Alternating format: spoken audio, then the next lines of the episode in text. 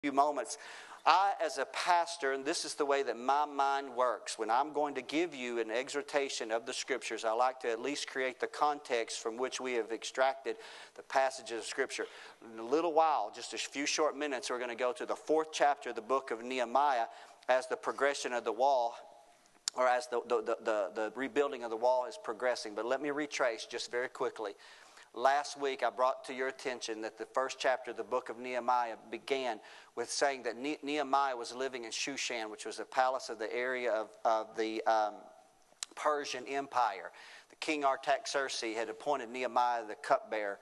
And Nehemiah, though he had never seen Jerusalem with his own eyes, he had longed to see Jerusalem and he had heard about it through his family because the Jewish people, 120 years earlier, they had faced a great judgment by God. Nebuchadnezzar, the Babylonian king, had come against the city of Jerusalem in 586 BC. He had totally ravaged the city, destroyed the city, destroyed the temple, broke down the walls, burned down the gates, carried many people captive, and left but a handful of people, the poor, impoverished people, to remain in the city. And during the next 70 years, the people remained in exile, but the prophetical word had been given through Isaiah the prophet that after 70 years, a king would arise that would, write, that would uh, speak an oracle or a decree and allow the people to return. Happened exactly as it was prophesied. Uh, Cyrus, the Persian king, who had displaced the Babylonians, gave a decree allowing for a return. And so uh, there were three returns that were made, and every time they made a return, they always had an initial investment of passion and energy to start the process of either building the temple or rebuilding the walls of Jerusalem. But then they would always fall back, fall back into some type of, um, you know, complacency, or for whatever reason, you can read both of the contemporary books of uh, Ezra and the book of Nehemiah. Now, Nehemiah has never seen Jerusalem, but he inquires about it. When he inquires about it, he finds that the, the condition of the people is almost the same as it was immediately after the war. The walls are broken down, the gates are burned with fire, the people that are in the city are just impoverished, they have nobody nobody leading them, nobody pointing them progressively towards common goals and pursuits of fulfilling the will of God. And that breaks the heart of Nehemiah. And he begins to pray and ask God, what can he do? He spends five months praying and asking God what he can do. And eventually, one day, standing in, the, in front of the king, serving him as wine, and the king notices that the, Nehemiah's countenance is affected, and he says, uh, What's wrong with you? And so he says, he tells the condition of the people, and he said, My heart is bleeding for my people. And he said, Why don't, why don't you go back? The king said, what, what, what, are you asking? Nehemiah said, I'm asking to go back and be appointed the governor and let me go back and start this long, difficult task of rebuilding the walls of, of the city of Jerusalem. So the king appointed him a time that he would go and then he would return. He wrote letters, put them in his hand, put them in his hand so that he could go and show the, uh, the, the people surrounding the city of Jerusalem that he was authorized to actually uh, act on behalf of the king. Now, we were journeying with Nehemiah last week or two weeks ago, trying to identify with him of what it's like when you discover God's will for your life.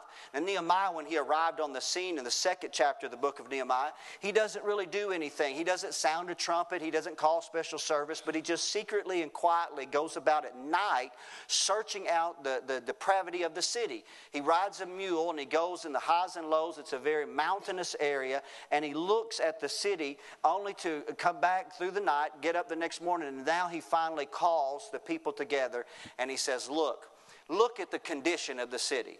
We were closing two weeks ago with some final exhortations when, when I was referring back to a sermon that my, my brother in law Billy had preached about how that we state the obvious. He said, Look at the condition of this city. Look at the rubble. Look at the broken down walls. Look at the depravity of the people. This is not God's will for us to live that way. That was the obvious. So he said, Why don't we rise up and build? The favor of God's with us. We can do this. And the Bible says that people believed in his exhortation and they began to build. Now, the third chapter of the book of Nehemiah kind of begins to connect, uh, showing how the, the, the, gates were repaired by different people groups. Twelve gates have been burned with fire, and different people groups began to repair those. And it takes us to the fourth chapter, from which we're going to begin in just a moment. I'm going to put a pause on, there, on that thought for just a moment. I want to remind you of something very quickly. And I want you to follow with me as I'm going to show you a few scriptures today that's going to affirm three things that I'm going to tell you in a moment's time. But there's a reason why that we, as born again believers, believe that the Word of God holds uh, the mysterious element that's necessary in our life for us to discover God's will. And that's because we believe that the Word of God is the revealed mind and the heart of God for our lives. That when we study the Word and read the Word and meditate upon the Word and listen to the Word of God, then the image of Christ is revealed to us out of the Word. We're being conformed to the image of Jesus, and then we begin to pursue not our will, but Come on, that's what we do. That's isn't that what happens when you really begin to get the word inside of you? And so the word says itself in Hebrews 4 and 12, the word of God is quick and powerful, King James English.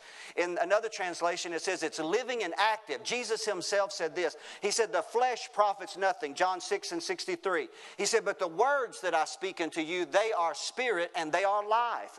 And so as you're searching for the will of God, I'm telling you that as you study and meditate and listen and identify with the word, God will direct your steps. Let me confirm this to you by us reading just a couple of uh, or a few passages. We're going to read them very quickly today.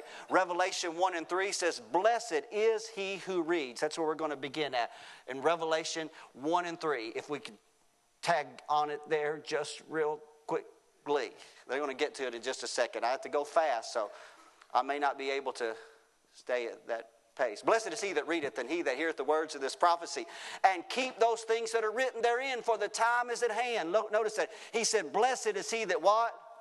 That reads and that keeps and hears the words of this prophecy. Psalm 19, 7 and through 11. Very quickly, if we can turn there, we're going to read that very, very quickly.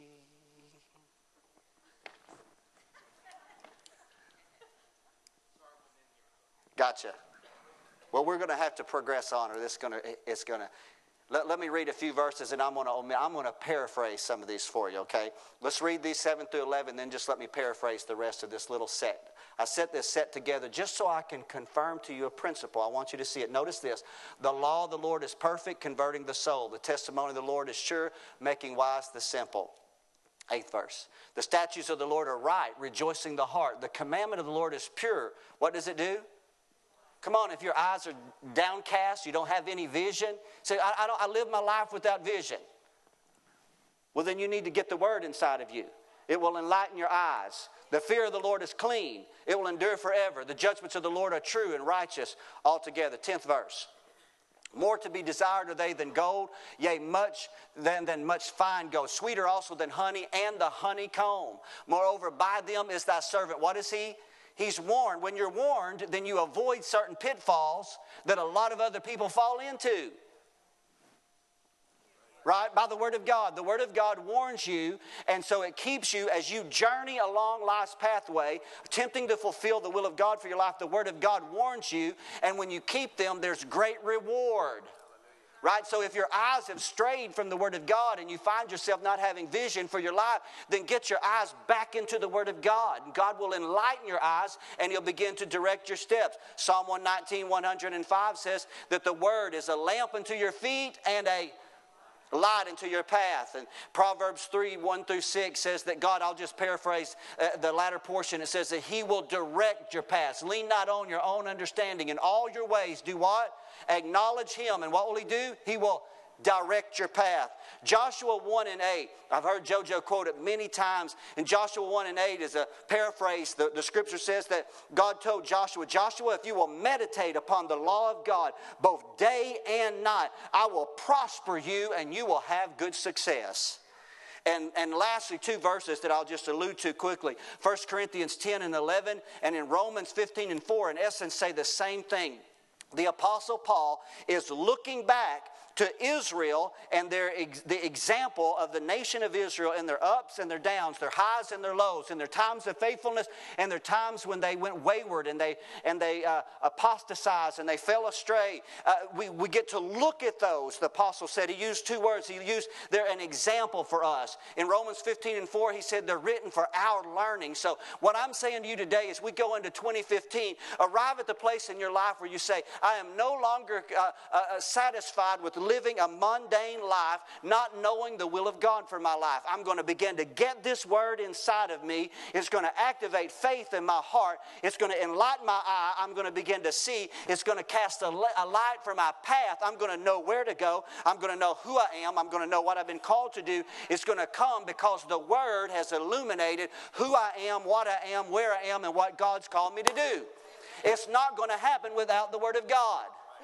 Just sitting in a church service occasionally is not sufficient. You got to get this Word inside of you.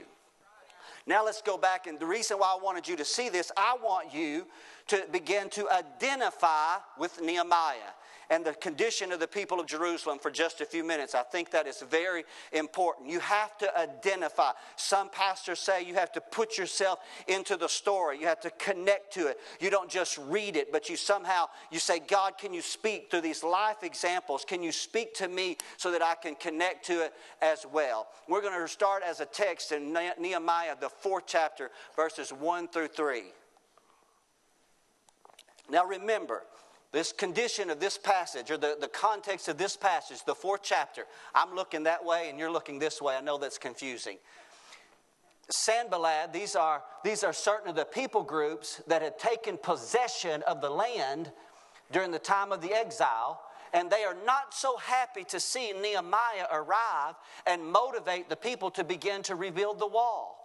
So they've started the process, progress is being made, and when Sanballat heard that they builded the wall, he was wroth and he took great indignation. And notice what he did. He began to mock the Jews. Second verse. And he spoke before his brethren, the army of Samaria, and said, What do these feeble Jews? Will they fortify themselves? Will they sacrifice? Will they make an end in a day? Will they revive the stones out of the heaps of the rubbish which are burned? Third verse. And now Tobiah the Ammonite was behind, beside him, and he said, Listen what Tobiah said. Even if they build it, even if a fox goes on top of that wall, just the weight of a fox, that wall is going to be so shabby, so uh, will not have any structural ability to it whatsoever, that even if a fox goes up on top of it, he's going to break down their stone wall. And I'm telling you, when the enemy made those pronouncements, they didn't just do it in a corner, they made sure that those words were getting getting back to the ears of both Nehemiah and all the people. I got three main points that I'm going to deal with today because I'm talking about how to overcome obstacles. If you're going to fulfill the will of God for your life, you need to go ahead and face the truth. It's not always going to be easy. It's not going to be, uh, it's, it's not going to be a season in your life always where you everything is peaceful and serene. There are going to be moments that you're going to have to just square your shoulders back, as we reference here quite often, and you're going to have to, as the Bible says, set your face like a flint, and you're going to have to have to be determined that just because an obstacle is in front of me, I can overcome that obstacle through the power of Jesus Christ. For whatever reason, sometimes we think that if we believe God is behind it, everything's going to be easy. I'm telling you, God can be in the middle of it and everything be great, challenging, and an uphill battle. Are y'all hearing me today?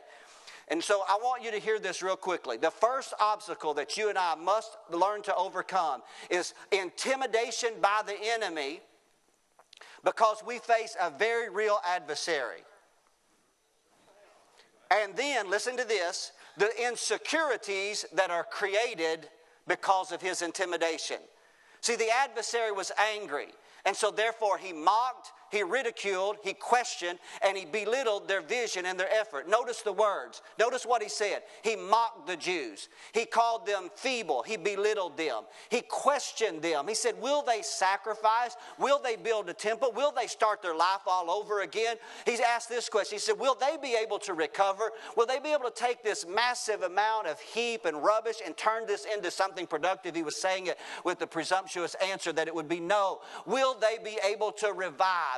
Thoughts and imaginations that enter our mind, that challenge who we are, that challenge our ability, that cause us to, to lose sight that we can do all things through Christ Jesus. And then we begin to look at our abilities and we feel insufficient and we feel incomplete. We don't feel like we have the resources. Our insecurities begin to mount. We ask ourselves and we hear the enemy saying these in our mind, in our ear, and then we learn to believe them. We say, I'm not good enough. I don't have enough talent. I don't have enough resources. I was raised on the wrong side of the track. Or I came from a broken home, or I've got this addiction. And I let all these things get in our way and they cause us to stumble. And then we end up giving up the battle. The enemy wants to intimidate you, back you into a corner until you don't feel like you have the ability to go forward. But I come today with the word against the adversary in the name of Jesus. Uh, you know what that word is today? I'm a child of the one true King. Come on, somebody. I want you to know today I've let go of the regrets and the pains of a life born out in sin. I've been redeemed by the power of Jesus' blood.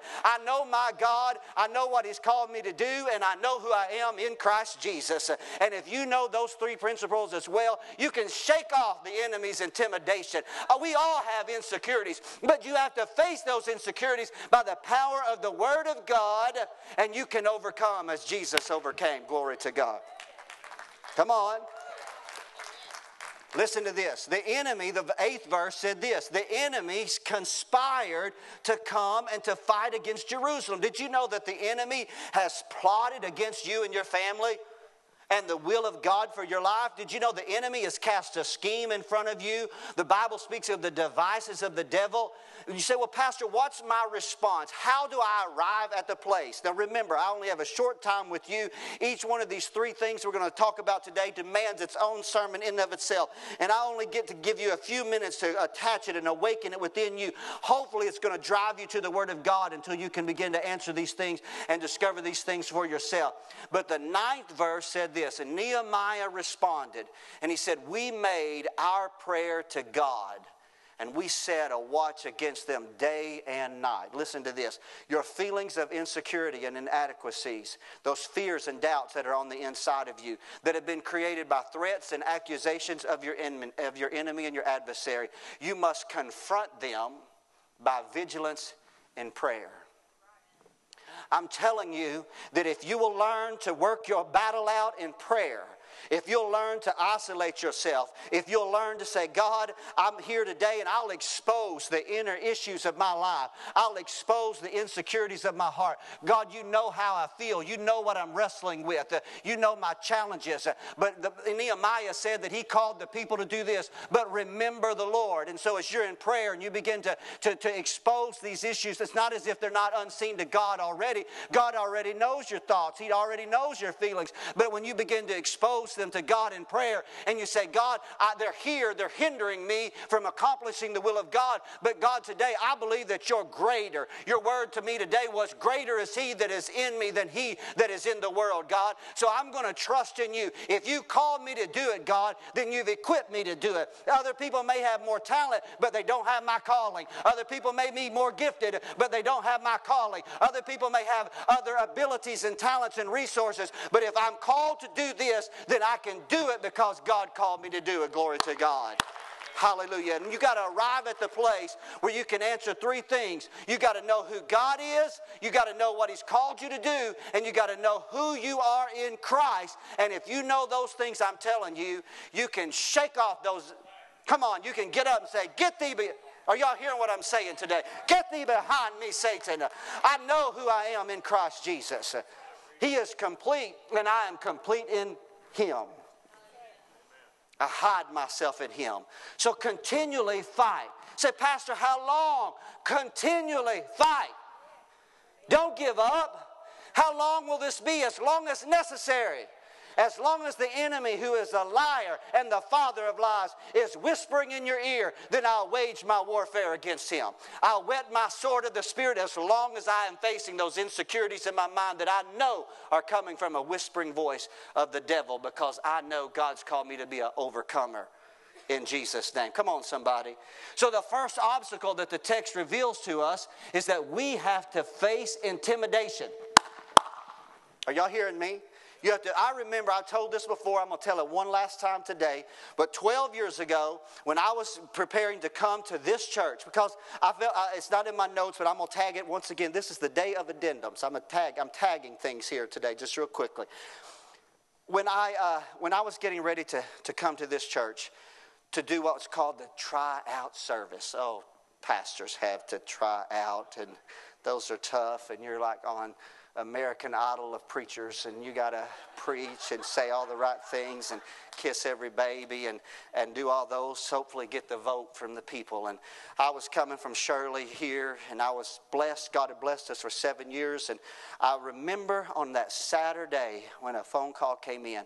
Now, the individual that is no longer here, but he later felt bad. But I just want you to know you got to learn to discern the enemy's voice because he will even use good people. Come on, to rob you. Now, this case, it was Sanballat and Tobiah. If anybody comes to you with the name of Sanballat and Tobiah, he's pretty much somebody that's not there for your best interest in the first place. But sometimes, remember, Peter told Jesus, You're not going to the cross. And Jesus said, Get thee behind me. Are y'all hearing what I'm saying? The devil will often use even good people to hinder you. And I was in my office there at my house in Shirley, anticipating coming. I think it was the following week. It wasn't the day. It was the, it was the, the preceding week. It was the, the week before that I was supposed to come. And I got that phone call, and the individual uh, spent some time talking with me. And then he said, Listen, he said, I want you to know that if you don't want to come, if you change your mind and you don't want to come to the service, you don't have to, and I'll go and I'll tell the people. Because he said these words He said, Because you weren't the best and you weren't the worst. And now, see, other people could hear that, and it could rock them, knock them off, knock them back. But see, I knew my God didn't have to belittle me to promote me. Come on, somebody. And I could hear the voice of the adversary in that brother's voice. And so I said, you know what? Whether or not I'm the appointed pastor or not remains to be seen. But I do plan to come. If it's the will of God, then it's going to happen. Then you got to set your face like a flint to not allow accusations to intimidate you and keep you from fulfilling the will of God for your life. Set a watch. Set a prayer vigilance and face these things. Number two, quickly today is discouragement. In the 10th verse of the fourth chapter, here's what the people arrived at. They worked for X amount of days. The Bible doesn't tell us how long. And read this verse with me if you can. It says that the strength of the bearers of burden is decayed. That word decayed is interesting in Hebrew. It actually means a weakness of the knees. Have you ever done something, climbed mountains, gone on a walk, bicycle, whatever, had a heavy laden upon you, and your knees got so weak that you just felt like you couldn't go further and you're just about to collapse? Has anybody ever done that? That's what the word means in Hebrew. Here they're saying, We work so hard Look at this. This is one of the greatest challenges that you will face in accomplishing the will of God. And there's only three that we're looking at today, so there's not a lot more. So stay with me for just a few minutes. Eh, eh, eh, they had worked so hard, yet there was still so much to do. Have you ever started something and you worked so feverishly or you pursued something so passionately and then you looked up after many weeks and it looked like you hadn't gotten anywhere? And when that happens, the Bible says they said there is so much rubbish. When you're trying to, if you if you went wayward uh, from God and you're coming back and you look at your life and you say, I have so much baggage. There's so many things I'm dealing with. I just can't continue. Discouragement can be overwhelming. I'll tell you what, discouragement is often the pastor's greatest adversary. Oftentimes, pastors stand in front of you with a great smile on our face, but in secret privacy, we're, we're wrestling with that. We have to learn to overcome discouragement. And, and so they said there's so much rubbish. You, they worked all day long, and yet they couldn't tell the difference. And, and, and that arrived at the place where they said, I'm so weak through the effort that I've made that I cannot go any further. I'm, I would rather live with the piles of rubbish and walk around them for the rest of my life than to have the courage to face them and drive them out and to finish this in Jesus' name. And so many people are there. They're still living with the leftover baggage. They're still living with the issues of life that they should have long dealt with long ago. And the unwritten response in this passage of Scripture to this type of discouragement is this right here. Listen, it's called patience. I thank you for that exciting amen that you gave me right there. I am so blessed to have received that today. It really encourages me here. I know you don't like to hear that, but sometimes it takes time. You're in a hurry, but let me tell you who's not in a hurry. God is not in a hurry. And so let me tell you, you have to measure success not by accomplishment, but rather by faithfulness. Well, that's a good word right there. Because you can keep doing the same thing over and over at times and knowing it's the right thing and you're not seeing the result. But if you know it's the right thing, now don't always continue to do it if it's not the right thing, but if it is the right thing, then you need diligence, you need to be faithful, you need to be consistent, you need to have a commitment. Let me tell you how recovery can come to your life. It can come one day at a time one stone heap at a time, one pile of rubbish at a time, little by little, day by day, you can begin to overcome by the power of Jesus' name. You'll eventually arrive at the place where you'll be able to see a measurable hand of God in your life and say, you know what? I couldn't see it at the time, but I can see it now. Look where I used to be and look where I am by the mighty hand of God. And when you get discouraged, let me tell you real quickly. In this fourth chapter, it, uh, Nehemiah said, Let me tell you what to do. He said, if you get discouraged and the enemy's about to break in upon you, he said, the work is great, the wall is great. And he said, we're isolated from one another. And he said, if, if you have an enemy about to come in upon you and you don't have the strength to withstand him, he said, let's sound a trumpet and all of us will rally right there to you and we're going to fight alongside of you. Now, a few minutes ago, some of you were seeing what was happening at the altar and it was a little bit overwhelming to you. And you're like, I don't understand though. I'll tell you what was happening. There were people in our church that was saying, I'm raising my hand up to sound the trumpet because I feel a little bit weak. I'm going through a great battle. And Nehemiah said, We're going to sound the trumpet and we're going to come right beside you and we're going to fight alongside of you and we're going to encourage you and you're going to be able to overcome because greater is He that is in you than He that is in the world. And lastly, today, we're going to turn to the fifth chapter of Nehemiah, read a few verses, and we're going to prepare to close. Overcoming obstacles in discovering and fulfilling and accomplishing the will of God for your life. You need to know you're going to face challenges. It's not going to just happen. I said two weeks ago, not everybody is glad to see you. Hello? And you got to live life knowing that. You're not going to make fanfare with everybody. Come on. You just got to believe in what you've been called to do. Come on. And be faithful and diligent. Press through certain issues and trust in the Lord. But the last thing, it's unique, and I really feel the Lord wanting me to share this in closing today. This is in closing. This is the last thing. It's indebtedness. Let's read this together. Verses 1 through 5 the fifth chapter of Nehemiah. There was a great cry of the people of the wives against the brethren, the Jews. And there were those that said, We are sons, our daughters are many, therefore we take up corn for them that we may eat and live. Notice this. Some also that there were that said, We have mortgaged our lands, our vineyards, our houses, that we might buy corn because of the dearth. Fourth verse. There were also that said, We have borrowed money for the king's tribute. So he said, We're having to borrow money to pay our taxes. Are you hearing me? And that upon our lands and our vineyards. Fifth verse. Look at this. Look at this. And now our flesh is as the flesh of our brethren, our children as their children. And lo, look at this. We bring into bondage our sons and our daughters to be servants. And some of our servants are brought unto bondage already. Neither is it in our power to redeem them, for other men have our lands and our vineyards. So let's begin to really zone in in closing today. Let's zone in. I know because I've been preaching for a long time now that the, th- the, three obstacles I'm sharing this week and the three obstacles next week demand a sermon of themselves, but time will not afford us to do that. I have to just give you a, the nugget or the scratch this truth of the service, and you're going to study it out on your own. But I want you to hear what I'm about to say.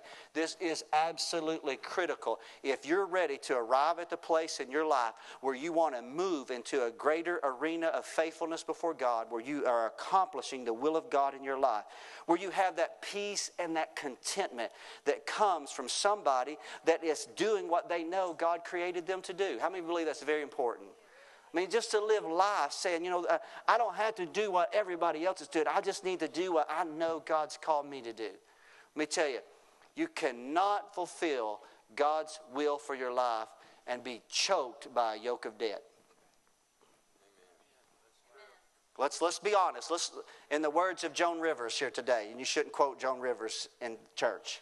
Can we talk? Can we talk for just a few minutes? Get the hypocrisy off Every one of us at some point in our life have, have had the, the, the, the grip of debt around us, and we know what it's like. You, you feel so entrapped, so tied to bondage, so limited. You want to go there, but you can't go there. You want to do this, but you can't do this. You want, you, you want to fulfill something at a greater plane, but you can't because you signed away certain parts of your life so that you could have a new VCR days gone by, now a new DVD player, a new television. Are you hearing what I'm saying? Let's be honest. Let's talk about it for just a moment, real quickly. In this passage of Scripture, the people found themselves in debt because of extortion. Most of the time we find ourselves in debt, it's not because of extortion, it's usually because of excessive living. Come on, would y'all join with me for this? This is real today, church family. or poor planning and sometimes it's unforeseeable events beyond. Okay, we know, let's move that. That's the minor. Those are the things we can't necessarily plan for. But for the most part, most of us find ourselves in debt because of excessive living or poor planning. The reality is the results are the same. You're feeling choked and you're robbing your children of their future. Now, listen, our culture and economy is totally debt based. Totally debt based. Our economy is dependent upon you borrowing money. And so, if you're not borrowing enough money, the economy is teetering as it's been the last few years. And if the banks aren't loaning enough money, that's a distorted structure of life. It means the God of this world, Satan, wants you to bring your children and your children's children into existence with a yoke of debt already around their neck. Are y'all hearing what I'm saying today? And I want you to know I do not believe that is the will of God for our lives. I believe that God said that if you are a, a, a borrower, you'll always be servant to the lender. But I want you to know God wants you to be a lender and not a borrower. We serve a God of more than enough. And if we learn to trust in Him, we do not have to do what everybody else is doing and sell our children out with a yoke of debt upon them. This text reveals a few quick responses is Aaron in the sanctuary with me today? It's Shane. You're a good looking bearded guy coming to the platform here with me today. It's all changed real quickly. Let me share with you a quick responses as we close today. Fifth chapter, sixth verse. When Nehemiah heard about this, can you post that? It says, When I heard about this, look what he said. When I heard this, have you ever had some righteous indignation? I'm telling you, if you sometimes sit down and look at certain situations about you and your family and your situation, it ought to cause some anger. If you live a life of two steps forward and three steps back, two steps forward and three steps back, and you think you're going somewhere, two steps forward and then three steps back, you are going somewhere, you're going back. You're not going forward. Just because you got motion in your life does not mean that you got favor and blessing and that you're accomplishing the will of God. Nehemiah heard about it and he said, This ear, this so infuriated me. I'm tired of God's people being in debt. Well, you know what? I stand before you as a pastor today. I'm tired of God's people being bound by the spirit of oppression and of bondage that's in America today. We need to be distinctly different in Jesus' name. So I'm angry in a righteous indignation. I've been angry at myself in days gone by. Number two, I love this. This has been a stimulus in my heart all week. The seventh verse, he said, I didn't call the deacon board together. I didn't call my family. I didn't sit down with my wife. I didn't sit down with my husband. He said, I consulted with myself. Sometimes you got to have that heart to heart talk that says, I'm tired of living this way. I'm tired of what I've been brought my children into. I'm tired of it. And there's sometimes there's nobody to blame but the man in the. My good God, you know, like Nehemiah, you know I'm preaching a lot better than they're shouting in here today. Glory to God. Come on. You need to have that meeting. I wrote it in my notes this way. You may need to call a meeting with yourself and come to a conclusion and say, you know what?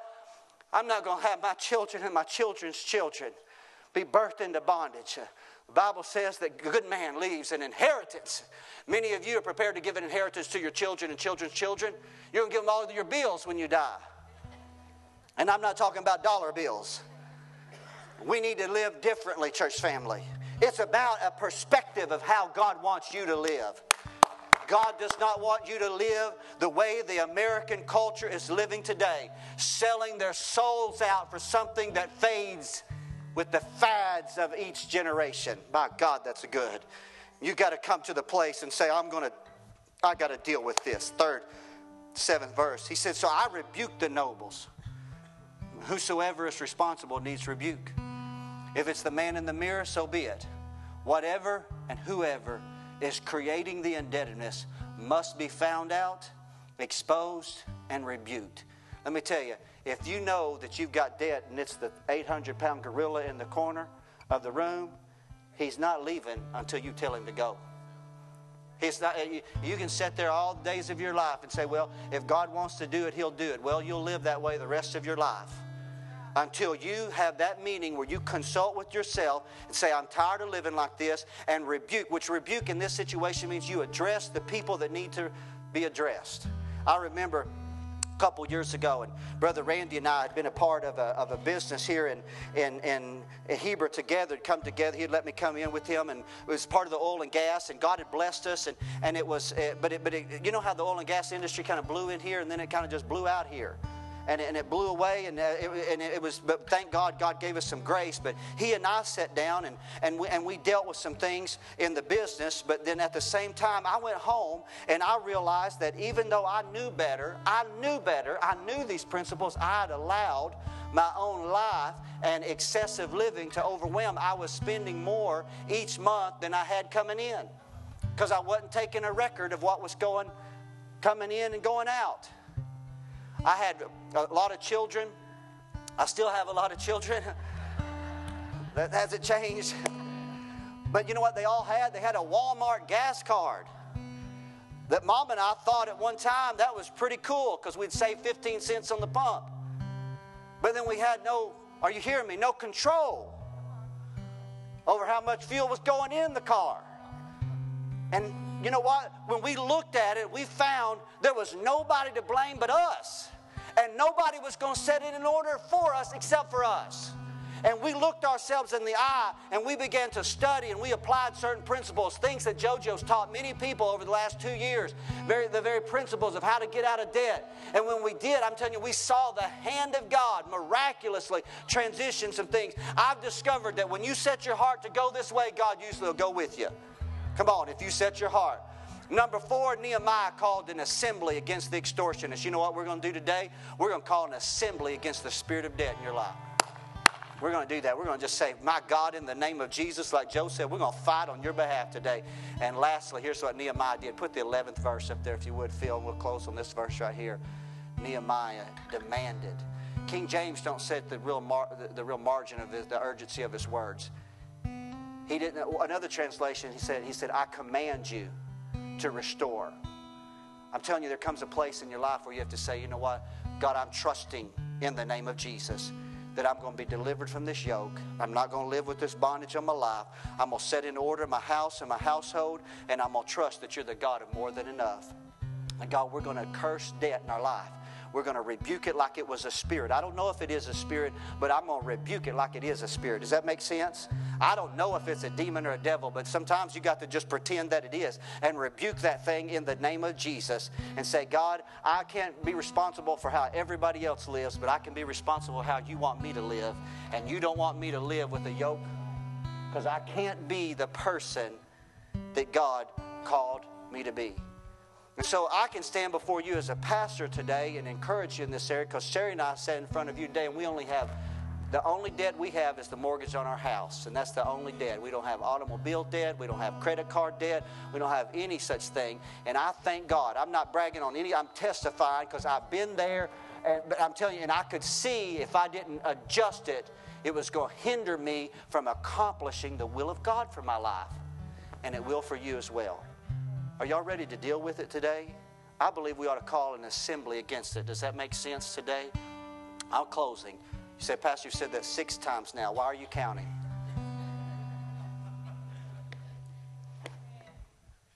Obstacles. Let's go back. Obstacles. It's not, it's, it doesn't just happen. The will of God does not just happen. You have to find it, believe God for it, and pursue it. And when you begin to pursue it, the enemy's going to set schemes, plots against you. If he can just trip you up and cause you to just drop your head, sorrow, discontentment, and say, Well, God wasn't for it, or it would have happened. And those dreams and visions dissipate, and you miss the will of God for your life. I don't want that to be you. I want you to find your place, pursue the will of God, and accomplish it in Jesus' name. Let's let our heads be bowed and our eyes closed in the name of Jesus. Father, today I thank you for the privilege of preaching to this church family.